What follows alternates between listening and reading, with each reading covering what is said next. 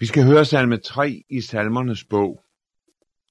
En salme af David, da han flygtede for sin søn Absalon. Herre, hvor er mine fjender mange. Mange er de, som rejser sig imod mig. Mange, som siger om min sjæl, der er ingen frelse for ham hos Gud. Sela. Men herre, du er et skjold for mig, min ære og den, der løfter mit hoved. Jeg råber højligt til Herren. Han svarer mig fra sit hellige bjerg, Sela. Jeg lagde mig og sov ind.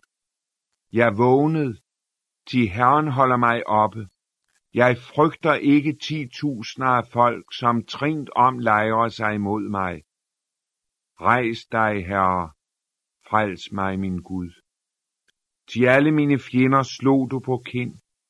Du brød de gudløses tænder. Hos Herren er frelsen. Din velsignelse over dit folk, Sela. Amen. David er en konge, der virkelig har oplevet meget.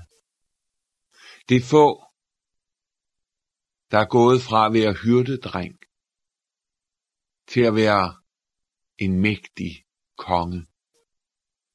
Det er få, der har oplevet at være på flugt, efterstræbt af Saul i årvis og omgivet af en flok mænd, der i menneskelig forstand ingen chancer havde for at redde ham, for så på et senere tidspunkt at få kongemagten. Det er få, der efter at de er blevet konger, har måttet flygte, fordi deres egen dreng stod dem efter livet. Det er få, der har grædt flere tårer som konge, end de græd som hyrdedreng. David var en prøvet mand. De fleste husker, at David faldt i synd, at han tog Urias' hustru til ægte, og han slog Urias ihjel. Efter denne begivenhed kommer der mange ulykker ind i Davids liv. David erfarer, at sværet kommer ind i hans familie. Han bliver ramt af mange personlige sorger og skuffelser. Det hænger ikke sammen med, at Gud skulle have svigtet ham. Det skyldes ikke, at Gud ikke har tilgivet ham. Han er tilgivet, efter at han har fået gjort op med Gud og bekendt sin synd. Men Gud lader ham alligevel smage og prøve noget af, hvad lidelse er, hvad modgang er. Og det hænger sammen med, at Gud opdrager sine børn i trængsel under korset han lader dem smage, at ikke alt går, som de måske havde tænkt at kunne ønske sig. Det gør Gud ikke for at knuse os, men for at ydmyge os. Det er så afgørende, at vi ydmyges. For det er kun den ydmyge, der kan finde noget. Og Gud var så uendelig god ved David at han ikke ønskede, at han skulle miste det evige liv, denne mand efter Guds hjerte. Og derfor førte han ham ind i trængsel og nød. Det er nemlig sådan, at skal du kende Gud, som den, der udfrier af al nød, så må Gud sende nøden ind i dit liv. Ellers bliver dit kendskab til Gud bare teoretisk bare hjernespind. Men i modgangen, nøden, i kampen, der bøjes du for Gud. Der taler han til dig. Der åbenbarer han sig for dig. Der viser han dig, hvem du er, og hvem han er. Du bliver så lille, men din Gud bliver så uendelig stor. Læg mærke til vers 2. Her siger David, mange. Hans fjender er mange. Mange er de, som rejser sig mod ham. Mange, som har fældet dødsdommen over ham, og siger, at der er ingen frelse for ham hos Gud. Der var nemlig mange, der fulgte Absalom. Så mange, så det ikke så ud som om David havde nogen mulighed for at klare sig i opgøret med sin egen søn. Sådan kan det også være i dit liv. Der er noget, du siger mange om. Du føler det som fjender af ydre og indre art. De lejrer sig om dig. Og der er måske også nogen, som siger, nu er du færdig. Der er ingen mulighed længere. Løbet, det er kørt for dig. Men, der kommer et velsignet men i vers 4. Det sidste ord er nemlig ikke sagt med det, som andre siger. Og det sidste ord er heller ikke sagt med det, du selv synes, du der hører Jesus til. Herren, han er et skjold for dig. Herren, han er et skjold. Han giver dig ikke et skjold. Og så siger han, nu må du sørge for at forsvare dig selv. Nej, han er det. Han dækker dig med noget som skjold. Forfra og bagfra. Ja, fuldstændig er Herren et skjold. Han går ind og omgiver dig. Du er omgivet af Herren. Han er et skjold for dig. Og når fjendens giftige pile rettes mod dig, og du synes, nu falder de over mig, nu går jeg til, så må du undrende se. Der var et skjold omkring mig.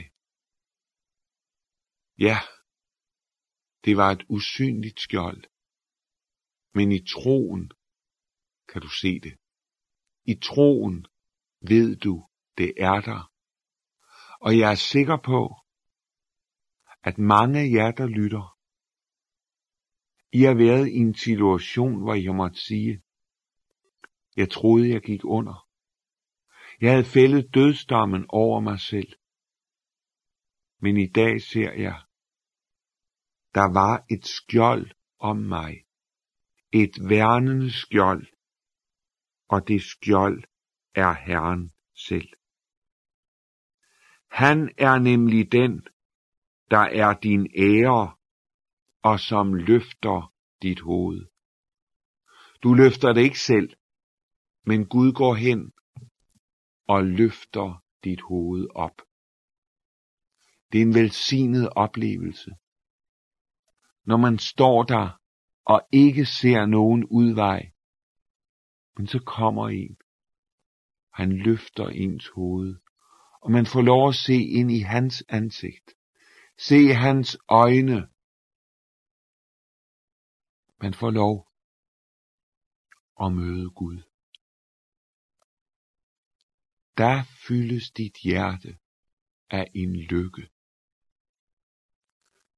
Der kan det være sådan, at du siger, jeg ved slet ikke, hvordan det skal gå, men jeg er så lykkelig.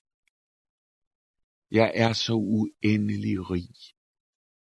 For Gud har løftet mit hoved. Han har ikke løst det. Det er han heller ikke for David. David måtte sige, jeg råber højlydt til Herren. Endnu mens han er i trængsel, så kender han Gud. Og der må jeg sige det til dig. Det er afgørende, at du giver agt på Guds ord. For det er gennem Guds ord, Gud tilsiger dig, hvordan han er. Det er gennem ordet, du får dit ansigt løftet.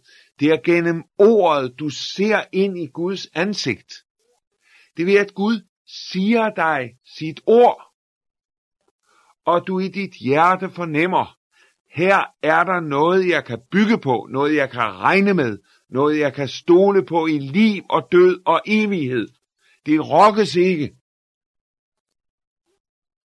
Herren, han løfter dit hoved. Davids livs hemmelighed er den, at han kunne råbe. Ikke bare sige, men råbe til Gud. Og så erfarede han, at Gud svarede ham fra sit hellige bjerg. Og Gud har et bjerg, som er helligt. Det er Golgatas klippehøj. Det er forsoningsstedet. Det er det sted, hvor hans vrede ramte Jesus. Ja, som der står i Galaterbrevet, kapitel 3, vers 13. Han blev en forbandelse for vores skyld. Dette hellige bjerg er frelsens bjerg. Det er det bjerg, hvor Jesus bragte det evige offer for syndere. Det er det bjerg, som Gud svarer dig fra. Og så vil jeg stille dig et spørgsmål. Er der noget sted, du hellere vil svares fra, end fra Jesu kors? Du som hører Jesus til, du elsker jo korset. Jesu kors, Jesu kors, al min ros skal være. Det vil være langt fra mig at rose mig af noget andet end vor Herres Jesu Kristi kors. Du elsker korset. Du roser dig af korset. Dette kors, det svarer Gud dig fra. Og det svar, som Gud giver dig, der hører ham til, det er nådens svar. Det er tilgivelsens svar. Det er det svar, hvor Gud siger, jeg tager mig af dig, som du er. Med den kulde ligegyldighed, det splittede sind, du har. Du er min. Jeg elsker dig, som du er. og jeg tager dig til mig i inderlig kærlighed. Du er virkelig min. Jeg vil ikke vide af noget andet end Jesus Kristus og det som korsfæstet. Ham og ham alene vil jeg vide af, for han er min frelser. Læg så mærke til, hvad David fortsætter med. Jeg lagde mig og sov ind. Jeg vågnede, til Herren holder mig oppe. Der er et sted, hvor Gud giver dig en ny kraft. Det er der, hvor du vender dig imod Jesus og har dit alt i ham. Der får du ny kraft. Der får du ny styrke der får du nyt mod. For det skal du vide, at du var i Jesu hjerte. Du var i Jesu tanke, i hans dødstund. Og når Jesus ikke steg ned fra korset, så var det for at fuldbringe det frelsesværk, som skulle fuldbringes. For at Jesus kunne sige det til dig, det er fuldbragt. Også for dig. Det gælder dig. Der er betalt for dig. Du rejser til himlen som en, jeg har banet vejen for. Jeg tager dig ved hånden. Jeg leder dig. Jeg fører dig ind. Jeg er vis på, siger Paulus, at hverken død eller liv eller engle eller åndemagter eller noget nuværende eller noget tilkommende eller kræfter eller det høje eller det dybe eller nogen anden skabning vil kunne skille os fra Guds kærlighed i Kristus Jesus, vor Herre. Jeg er vis, hvor kan Paulus være det? Hvordan kan han have og eje denne vidshed? Jo, det er fordi Gud har svaret ham fra sit hellige bjerg. Gud har svaret ham fra Golgata. Jeg har mødt mennesker, der siger, man kan da ikke vide, om man er frelst. Og de synes, at de må reagere, når de møder nogen, som siger, jeg er virkelig frelst. Det er der ikke noget, man kan vide. De synes, at det er at give sig selv en attest på, at man er meget bedre end alle andre. Men det er forkert. Sådan er det ikke. Du, der er vis på, at du hører Jesus til. Du ved, at der er kun én eneste grund til vidshed. Og min vidshed, den hænger sammen med et eneste alene. Og det er, at Gud har svaret mig fra sit hellige bjerg. Han har svaret mig fra Golgatas høj, fra sonofferet. Han slap Jesus, og så greb han min fortabte og fordømte sjæl og så må jeg høre ham til. Der, hvor det budskab får magt i sjælen, der får det indflydelse. På den måde, du lægger dig til hvile på. Jeg lagde mig og sov ind. Jeg vågnede, de Herren holder mig oppe. David er omgivet af ti tusinder af folk, men han kender navnet Jesus. Det kan være, at du, der lytter her, bor under forhold, hvor du godt kan være ængstelig. Det er jo det uhyggelige ved den verden, vi lever i at trygheden er forsvundet. Der er ældre, der ikke tør våge sig ud, og i hvert fald ikke komme hjem sent på aftenen. Det er så utrygt. Og der er også mennesker, som utrygge lægger sig til hvile. Ind i denne utryghed der kommer Gud til dig. Og der taler han til dig. Der siger han, jeg våger over dig. Jeg har købt dig. Jeg har betalt for dig. Når du sover, så slumrer Gud ikke. For ej blunder han, som bevarer Israel og derfor skal du ikke frygte. Men du skal derimod gøre det, som David også gør, sige til Gud, rejs dig, frels mig, min Gud. Du har vist, at du er Gud. Alle mine fjender slog du på kind. Du brød de gudløses tænder. Gud, han har rejst sig. Hos Herren er frelsen. Ikke i noget andet. Ikke i håb om, at det nok skal blive bedre en gang. Nej, hos Herren er frelsen.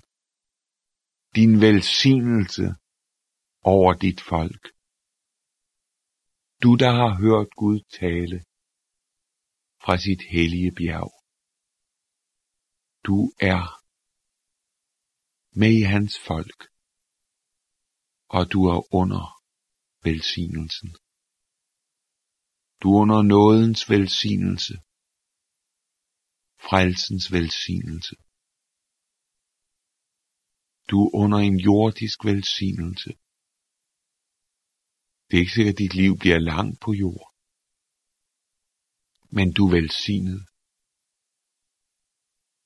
Velsignet er Gud. Og det er den bedste hånd at have over sit liv. Guds hånd. Hans røst.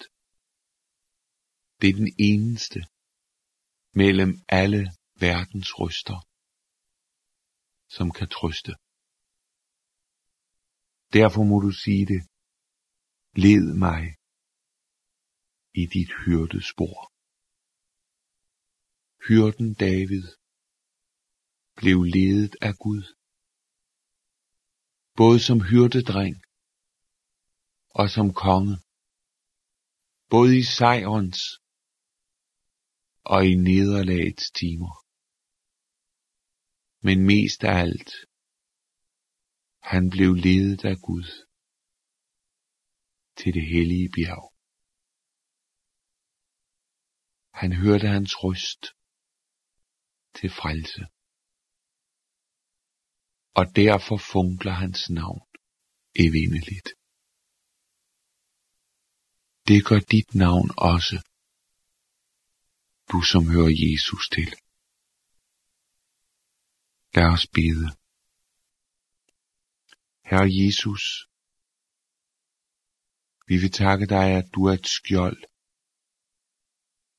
som omgiver os på alle sider. Og vi vil takke dig for, at det var dig, der var på det hellige bjerg. Det er dig, hvor igennem Gud taler. Det er dig, der er den dybe sammenhæng i vort liv, fordi du er inde i vore urene hjerter og har renset dem med dit blod. Her vil du bevare os i livsforbindelse med dig. Og vil du føre os hjem, frelste af din nåde. Amen.